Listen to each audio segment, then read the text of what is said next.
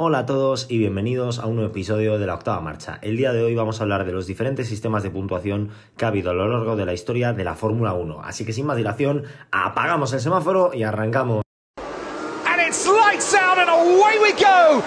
Bueno, eh, llego al límite, ¿vale? Sé que es lunes a las 11 de la noche cuando estoy grabando esto, pero bueno, lo vais a tener subido el lunes, aunque la gran mayoría de vosotros pues lo escucharéis el martes. Los que me estéis escuchando desde Latinoamérica, pues lo escucharéis el lunes en condiciones. Los que me escuchéis desde España, pues la gran mayoría, bueno, igual a, lo mejor a alguno le da a las 2 de la mañana por ponerse el podcast. También es bienvenido.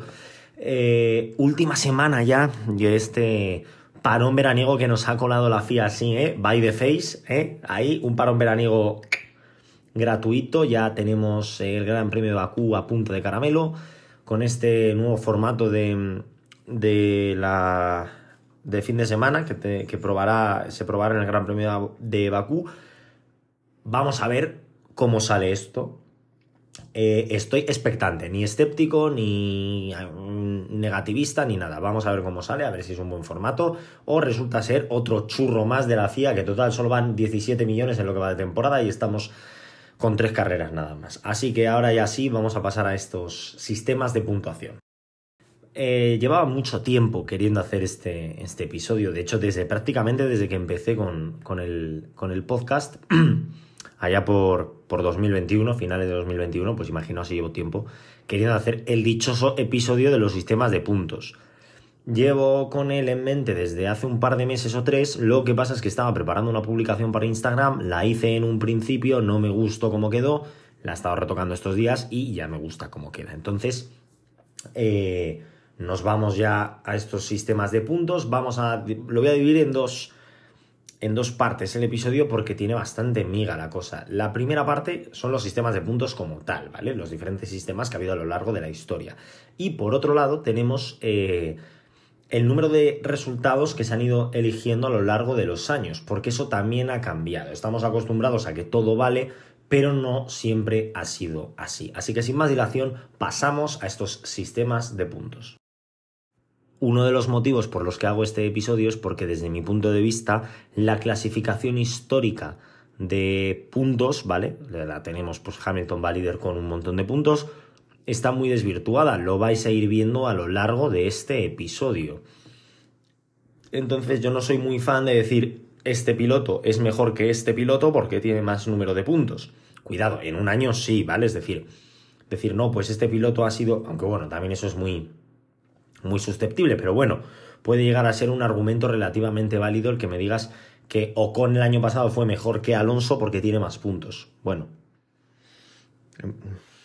vamos a obviar la, tremenda barbaridad que acabo de soltar por la boca. Entonces vais a ir viendo la evolución de los diferentes sistemas de puntos, cómo ha ido evolucionando, luego vais a ver eh, cómo ha ido evolucionando, evolucionando, también la elección de resultados, ¿vale? Porque había un sistema de elección de resultados, Así que ya, no me enrollo más y comenzamos, nos vamos al año 1950 con el primer sistema de puntos. Comenzamos en el año 1950, primera temporada de Fórmula 1, hay que establecer un sistema de puntos y era el siguiente. El ganador del Gran Premio sumaba un total de 8 puntos, el segundo clasificado sumaba 6 y el tercer clasificado sumaba 4. El cuarto sumaba 3 puntos y el quinto 2 del sexto al último, independientemente de lo que hiciesen, no sumaban ningún punto. Además, había un punto por la vuelta rápida, que se otorgaba independientemente del puesto. Es decir, si Juan Manuel Fangio cogía, abandonaba la carrera, pero tenía la vuelta rápida, sumaba un punto. Datos curiosos de, estos, de este sistema de puntos. Eh, muchas veces la vuelta rápida no, evidentemente, eh, no tenían los sistemas de cronometraje que se tienen hoy en día, ¿vale? Eran bastante diferentes. Entonces, eh, el sistema de, cronometraje era de aquella manera y eh, muchas veces empataban a la vuelta rápida varios pilotos. Lo que hacía era partirse el punto entre el número de pilotos que lo habían conseguido. Es decir, si Nino Farina y Juan Manuel Fangio hacían la vuelta rápida, medio punto para cada uno. Hasta ahí muy bien. Ha habido ocasiones en las que la vuelta rápida se ha tenido que repartir entre 7 u 8 pilotos, ¿vale? No es broma, no sé si es algún gran premio de Italia de esta época, evidentemente, en la que tienes a Juan Manuel Fangio, por ejemplo, voy a decir un nombre aleatorio, con 8 puntos y un séptimo de, punto porque ha sumado ahí la vuelta rápida, una cosa un poco rara. Este sistema de puntos se mantuvo hasta la temporada de 1959, donde ya para 1960, entrando en la nueva década, hubo un cambio de puntuación. Este cambio fue el siguiente, se mantenía, eh, se, eliminaba el punto por la vuelta rápida, el ganador seguía sumando 8 puntos, el segundo sumaba 6 puntos, el tercero 4, el cuarto 3 y el quinto 2. Hasta aquí todo igual que el sistema de puntos anterior. Lo único que variaba es que a partir de ahora el sexto clasificado sumaba un punto, cosa que antes eh, no sucedía. Este sistema de puntos que he comentado que se introdujo en 1960 duró 1960. En 1961 se eh, estableció un nuevo sistema de puntuación que era el siguiente. Se mantenía eh, el mismo número de posiciones, los seis primeros sumaban puntos, pero lo hacían de la siguiente manera. El ganador sumaba nueve puntos, un punto más que los años anteriores, el segundo clasificado sumaba seis, el tercer clasificado sumaba cuatro, el cuarto clasificado sumaba tres, el quinto dos y el sexto uno. Se mantenía todo igual, lo único que se añadía un punto más al ganador. Este sistema de puntos ha sido el que más tiempo ha durado. Posiblemente tengamos eh, el que está a día de hoy, que dure bastantes más años que este que, que estamos comentando ahora, que estamos repasando, pero bueno, es que duró desde el año 1961 hasta el año 1990, es decir, por este sistema de puntos han pasado Jim Clark, Nicky Lauda o Ayrton Senna. ¿eh? O sea, fijaos la cantidad de, de, gama que tenemos, desde Graham Hill o Jack Brabham hasta Ayrton Senna. Tenemos cubiertos 30 años de historia de Fórmula 1, es el eh, sistema de puntos que más le gustó a la CIA o que, bueno, decidieron eh, mantenerlo durante más años. Luego, lo que sí que fueron cambiando durante este periodo de tiempo fue el tema de, las, eh, de los mejores resultados, que pues unas temporadas eran de una forma y en otras temporadas de otra. Eso lo analizaremos más adelante. Como dato curioso, el piloto que más puntos tiene con este sistema, aunque luego los voy a decir todos, si no me falla la memoria, que lo estoy abriendo ahora, es Alan Prost. Eh, Alan Prost, la verdad es que es muy. Es un piloto un poco peculiar también, Alan Prost. Pero, como digo, el sistema de puntos este pues fue el que más tiempo ha estado, 30 años. Como digo, seguramente este que está ahora tiene pinta, tiene pinta de que va a durar bastantes años. No sé deciros si va a durar 15 eh, años, 20, 30, 40 o 50, ¿vale? A lo mejor me muero y seguimos con este sistema de puntos, o a lo mejor el año que viene le da un venazo a, a la FIA y dice, me cargo el sistema de puntos, ahora van a puntuar los 17 mejores. Para mí sería rizar el rizo. No creo que hagan eso. Eh, de hecho, luego al final de, una vez comente todos los, los sistemas, pues voy a, dar un poquito eh, mi opinión sobre el sistema que tenemos a día de hoy y, compararlo un poquito con estos sistemas más eh, anteriores. Bueno, no me carga la, la, página de la publicación que tengo para subir mañana, esa sí que la, la mañana, así que bueno, si mal no me falla la memoria, el piloto con más puntos es Alan Prost llegamos a la temporada de 1999 y se introduce un nuevo cambio en el sistema de puntos. Ah, se mantenían esas seis posiciones y se, se hizo exactamente igual que se hizo 30 años atrás. Se le sumó un punto más al ganador. Es decir, el ganador pasó de sumar 9 puntos en 1990 a sumar 10 puntos en 1991. El segundo seguía sumando 6, el tercero 4, el cuarto 3, el quinto 2 y el sexto 1. Este sistema de puntos fue un poquito más corto, tan solo duró hasta el año 2002. Pilotos como Michael Schumacher, eh, Ayrton Senna, Nigel Mansell, el propio Alan Prost, Damon Hill, Jacques Villeneuve o Mika Hakkinen ganaron campeonatos bajo este sistema de, de puntos. Evidentemente, el rey de, lo, de este sistema, pues si mal no recuerdo, es el señor Michael Schumacher, ¿vale? Debido a que, bueno, tiene eh, en este periodo de 11 años cuatro campeonatos de los siete que ganó aparte de varios subcampeonatos en los que pues sumó bastantes puntos, ¿vale? Eh, este sistema, como digo, duró hasta el año 2002 y en el año 2003 tuvimos un nuevo cambio en el sistema de puntuación, un cambio bastante significante, ¿vale? Este no fue de añado un punto, ¿vale? Y me quedo más ancho que un 8 tumbado, sino que, eh, eh, pues Es que estoy intentando abrir la puñetera pestaña de, de la publicación. Bueno, vale. Anyway. Eh, este sistema se cambió en el año 2003. El ganador seguía sumando 10 puntos, el segundo clasificado pasó a sumar 8, el tercer clasificado sumaba 6 puntos, el cuarto clasificado 5, el quinto 4, el sexto 3, el séptimo 2 y el octavo 1 punto. Pilotos como Michael Schumacher, Fernando Alonso, Raikkonen o Baton ganaron mundiales con este sistema, ya que en el año 2009 fue el último año donde tuvimos este sistema porque en el año 2010 vivimos el cambio de puntuación más grande que ha habido en la historia de la Fórmula 1. En el año 2010, aparte de introducirse dos escuderías nuevas, cambiamos el sistema por completo en cuanto a puntos se refiere. Fue un cambio, desde mi punto de vista, el más revolucionario que ha habido en la historia de la Fórmula 1, porque aunque hemos vivido cambios pues de 8 puntos a 9, de 9 puntos a 10, en vez de 5 pilotos puntúan 6, en vez de 6 pilotos puntúan 8, que el de 2003 también es un poquito revolucionario, pero es que el de 2010 tiró la casa por la ventana, ya que el ganador pasó de sumar 10 puntos a sumar 25, lo que antes necesitabas en 2009, para poneros un poquito de contexto, dos victorias y un cuarto puesto, ahora lo conseguías con una victoria. Evidentemente, al meter 25 puntos al ganador, había que subir los puntos de todo el mundo, porque si no es un palizote, eh, gano una carrera y prácticamente soy campeón del mundo. En el segundo lugar sumaba 18 puntos, el tercero 15, el cuarto 12, el quinto 10, sexto 8, séptimo 6, octavo 4, perdón, noveno 2 y el décimo suma un punto. Es el sistema que tenemos a día de hoy.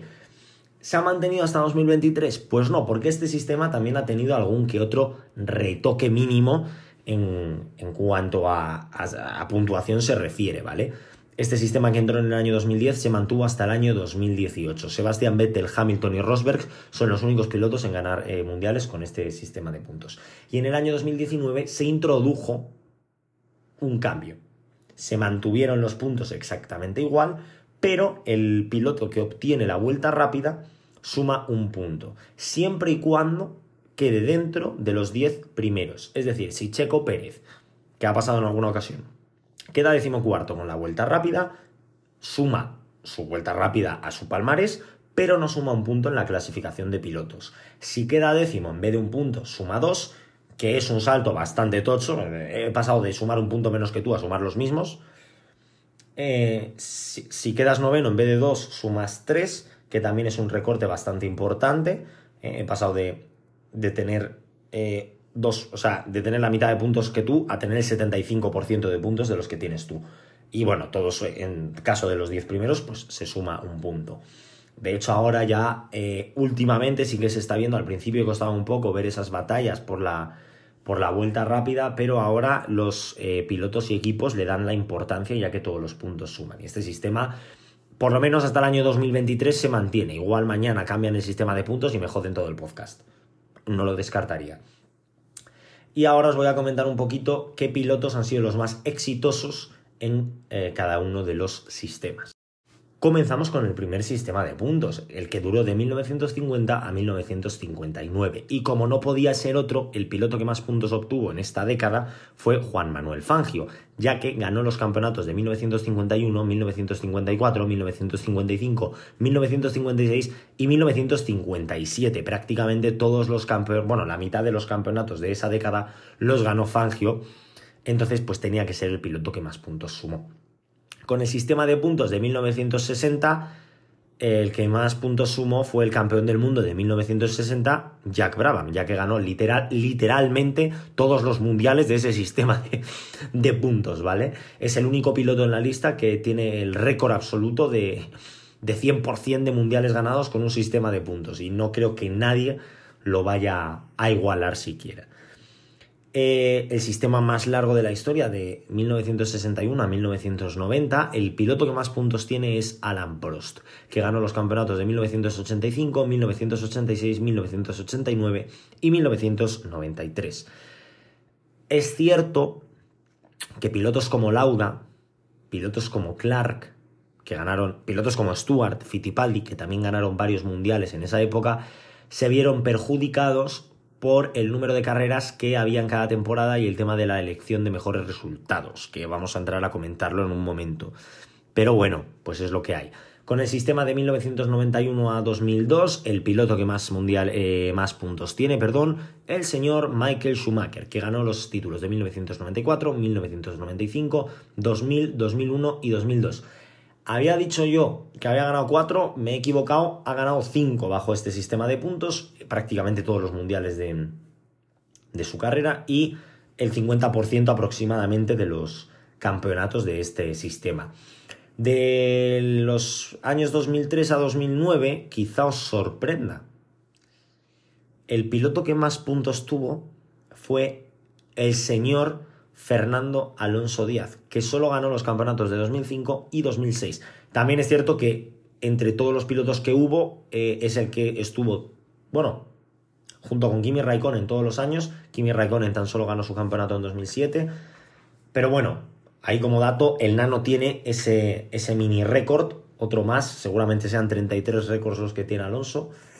Eh, y luego de 2010 a 2018, el piloto que más puntos tiene, pues creo que no es sorpresa para nadie si hablo de un tal Lewis Hamilton, que solo ganó los campeonatos de 2014, 2015, 2017 y 2018. Cuatro títulos a sus espaldas en un sistema de puntuación de nueve años. Más o menos la mitad, dominando muchas temporadas y sacando muchos puntos. Y en este sistema actual, el piloto que más puntos tiene, voy a hacer un inciso porque voy a dar dos eh, fechas, pre-2023 y post-2023.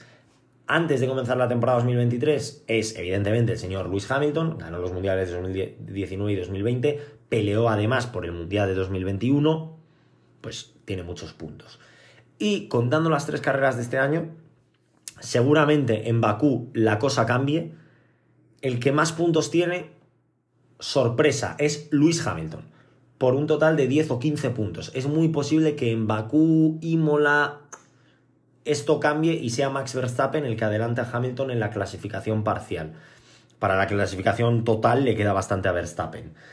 Pero bueno, así como dato curioso, Hamilton todavía mantiene este sistema de puntos como el piloto que más puntos ha logrado hasta la fecha de hoy y pasamos a la parte del podcast más enrevesada, porque vamos a hablar del tema de la elección de mejores resultados. ¿Qué resultados se tomaban en cuenta en los diferentes años? Voy a intentar ser lo más claro posible porque es un tema muy complicado. ¿Por qué? Porque os voy a dar muchos números. ¿Vale? Voy a intentar hacerlo lo más bonito posible. No prometo nada porque es bastante lioso. Comenzamos con el sistema que duró desde 1950 hasta 1959. Desde 1950 hasta 1953 se cogían las cuatro mejores carreras. Fácil, sencillo y para toda la familia. Desde 1954 hasta 1957 se escogían las cinco mejores pruebas de cada em, piloto. Si os metéis en Wikipedia hay un apartado que es sistemas de puntuación, ¿vale? Os metéis en la página principal de Fórmula 1 de la Wikipedia, bajáis un poco, llegáis hasta el, eh, hasta el apartado de deporte y reglamento, puntuación y orden del campeonato, y pone, según eh, vemos el título de puntuación y orden del campeonato, artículo principal, sistemas de puntuación de la Fórmula 1. Os vais ahí y hay un montón de fechas, ¿vale? Hay un montón de fechas hay un montón de notas y vais a ver que, por ejemplo, en algunos años es el mismo eh, número de carreras que se cogían. Lo que cambia es lo que contaba para el campeonato de constructores. Ahí no me voy a meter porque si no ya eh, es una coctelera tremenda. En 1958 se aumentó el número de resultados a 6 para bajar a 5 en 1959. En 1960, con el cambio de puntuación, se aumentó también a 6 resultados. Y ahora pasamos al sistema de puntuación que duró desde 1961 hasta 1990. En 1961 y 1962 se volvió a bajar a 5 carreras las que puntuaban las 5 mejores carreras para los pilotos. De 1963 a 1965 se aumentó ese número de carreras a 6, contaban los 6 mejores resultados.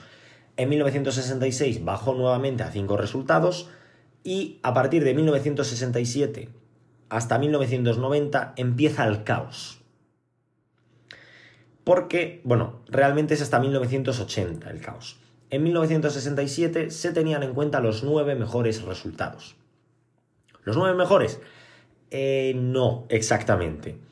De las seis primeras carreras se cogían los cinco mejores resultados y de las cinco últimas carreras se cogían los cuatro mejores resultados. ¿Vale? Es decir, de la carrera 1 a la 6 te, quitaban el peor resultado que tenías. Y de las últimas cinco carreras también te quitaban el peor resultado que tuvieras. Si tenías dos DNFs, contaban todos tus resultados, ¿vale? Esto se hacía, por ejemplo, si en 1967 Denny Halm ganaba las seis primeras carreras, la sexta victoria no le contaba, ¿vale?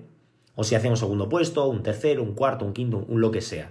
En 1968 se aumenta el número de, de resultados a 10. Se coge, se hacen dos bloques de seis carreras y de cada bloque de seis carreras se cogen los cinco mejores resultados. Las seis primeras, cinco de ellas y de las seis últimas, cinco. En 1969 se baja nuevamente a 9 resultados, utilizando el mismo criterio que en 1967, los 5 mejores de las 6 primeras y los 4 mejores de las 5 últimas. En 1970 se aumenta el número de resultados a 11, cogiendo los 5 mejores de las 6 primeras y los 4 mejores de las 5 últimas.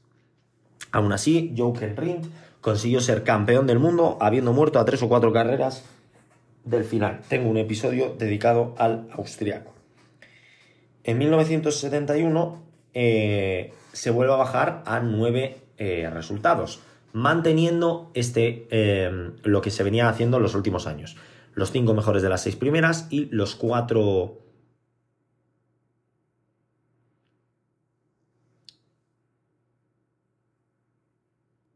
mejores de las cinco últimas. En 1970 me he equivocado.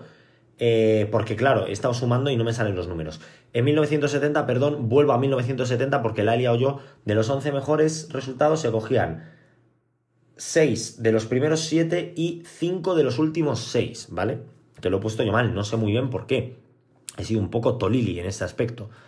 Se cogían las 6 mejores uh, carreras de las 7 primeras y las 5 de las 6 últimas.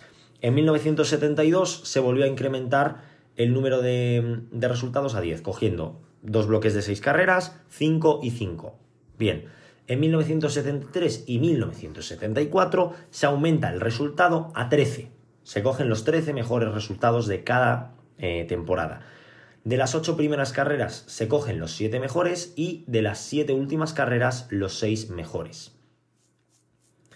En 1975, 12 resultados. Ah, se parte la temporada por la mitad y vamos a lo fácil, 6 y 6. Pues no, ese año a la FIA le dio un flux mental y dijo, de las 8 primeras carreras te cojo los 7 mejores resultados y de las 6 últimas carreras los 5 mejores. Cosas de la FIA.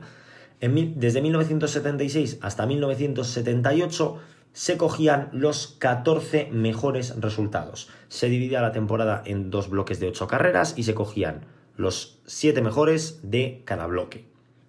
En 1979 y 1980 se cogían, se bajó a 8 el número de carreras. Prácticamente la mitad de las carreras eh, te, te, las descontaban del campeonato y no os estoy bromeando.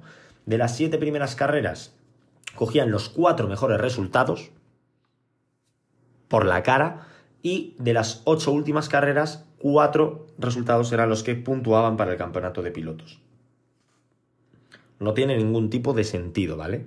O sea, por la cara te quito la mitad del campeonato. Por la face. Y desde 1981 hasta 1990 se estabilizó todo un poco. Eh, la FIA yo creo que se relajó un poquito. Yo creo que estaban hasta las narices de tener que estar echando cuentas a partir de la quinta carrera eh, para ver quién sumaba más puntos, quién perdía más. Eh, porque claro, al final eh, ha, ha, habido pilotos que, que, han ganado y perdido campeonatos por este sistema de puntos. Desde 1981 hasta 1990 se cogían las 11 mejores carreras. De las 15, 16, 17 que hubiese, los 11 mejores resultados. Daba igual si los habías conseguido en las 5 primeras carreras, en las 4 últimas o en las del medio. 11 resultados, los mejores. Te descarto 5 o 6, depende de, de la temporada, Normalmente solía haber 16 carreras por aquella época, te descartaban 5. De 1991 a 2002, en este nuevo sistema de puntuación, se cambia también el tema de la elección de resultados y pasan a contar todos los resultados. No te descartaban ninguno. Eh, de 2003 a 2009, nuevo sistema de, de puntuación y nuevamente todos los resultados para la saca. Bien, fácil, sencillo y para toda la familia. De 2010 a 2018 igual, todos los resultados. Y de 2019 a 2023 también todos los resultados. Pero he querido meter el tema de las carreras a sprint, porque también hay que comentarlo porque dan puntos al fin y al cabo. 2019 y 2020 no hay carreras a sprint. En 2021 hay tres carreras a sprint y dan tres puntos al ganador, dos puntos al segundo y un punto al tercero. Bien.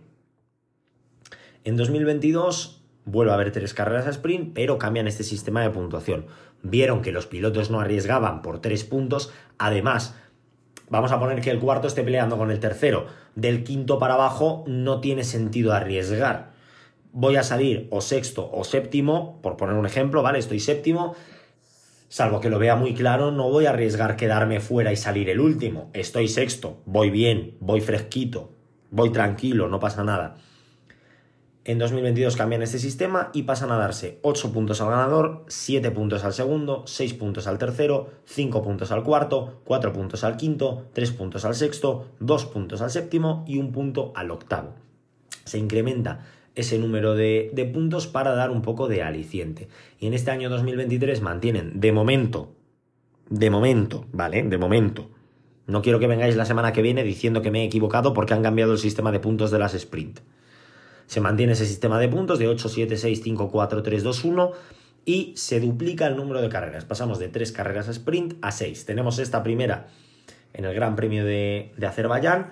Tenemos también, si no me equivoco, el Gran Premio de Austria el Gran Premio de Bélgica, el Gran Premio de Estados Unidos, el Gran Premio de Brasil y no recuerdo cuál es la última. Me falta una, no sé cuál es, no sé si es Qatar o, o Italia. No lo sé. No, no sé deciros porque no, ahora mismo no, no me acuerdo. Y este es el sistema, eh, esto, ha sido el número de resultados que se cogían por temporada. Bien, como habéis podido ver antes de despedir el podcast, ¿vale? Eh, seguramente sea un poquito más corto de lo normal. Ha cambiado mucho el sistema de puntos. De hecho, Juan Manuel Fangio apenas tiene puntos porque no sumaba casi, sumaba 8 puntos por ganar una carrera. 9 si conseguía la vuelta rápida. Supongamos que sumaba 8. A día de hoy eso lo suma el sexto puesto quedo sexto y sumo la misma cantidad de puntos que en 1960 sumaba Brabham por ganar carreras. Es cierto que han cambiado los sistemas y que este sistema, desde mi punto de vista, es bastante atractivo. El de 2003 a 2009 tampoco me disgusta demasiado. A lo largo de la historia se ha ido premiando eh, cada vez más al ganador. Hemos pasado de que haya dos puntos por, entre el primero y el segundo a que haya tres, luego ha habido años en los que ha habido cuatro puntos de diferencia, se ha vuelto a bajar a dos, ahora hay siete. Ahora es relativamente fácil entrar en la zona de puntos, quitando lo competida que esté la parrilla. En 1958, por poner un ejemplo, eh, corrían 30 eh, pilotos una carrera y puntuaban los 5 mejores, hoy corren 20 y puntúan 10 que es cierto que tienes a Red Bull, Aston Martin, Mercedes, Ferrari y Alpine, que si no pasa nada van a estar en la zona de puntos. Ahí tienes a los 10. Es muy difícil entrar en la zona de puntos a día de hoy, a pesar de que el 50% de la parrilla suma puntos. Eh, por mi parte, nada más que añadir. Hemos repasado ya los puntos que, que han, cómo ha ido evolucionando el sistema de puntos, cómo ha ido evolucionando el sistema de elección de resultados. Mañana tendréis un post hablando de los puntos, no de lo de los resultados, porque eso eh, es inviable hacerlo, lo siento mucho. Me encantaría poder esquematizarlo todo en un post, pero es muchísima información, es un lío, cada año es muy diferente y representarlo de una manera gráfica me es extremadamente difícil. Los sistemas de puntos sí que los vais a tener mañana Por mi parte, como he dicho, nada más que añadir. Espero que hayáis disfrutado el episodio de hoy. Espero que no se os haya hecho bola, ¿vale? Sé que es un poco denso, tocaba episodio denso hoy, ya que, bueno, pues hemos repasado muchos números. Eh, este fin de semana, Gran Premio de Bakú, y nos vemos el lunes analizando la carrera que espero que sea tan espectacular como nos tiene acostumbrados. Hasta la próxima.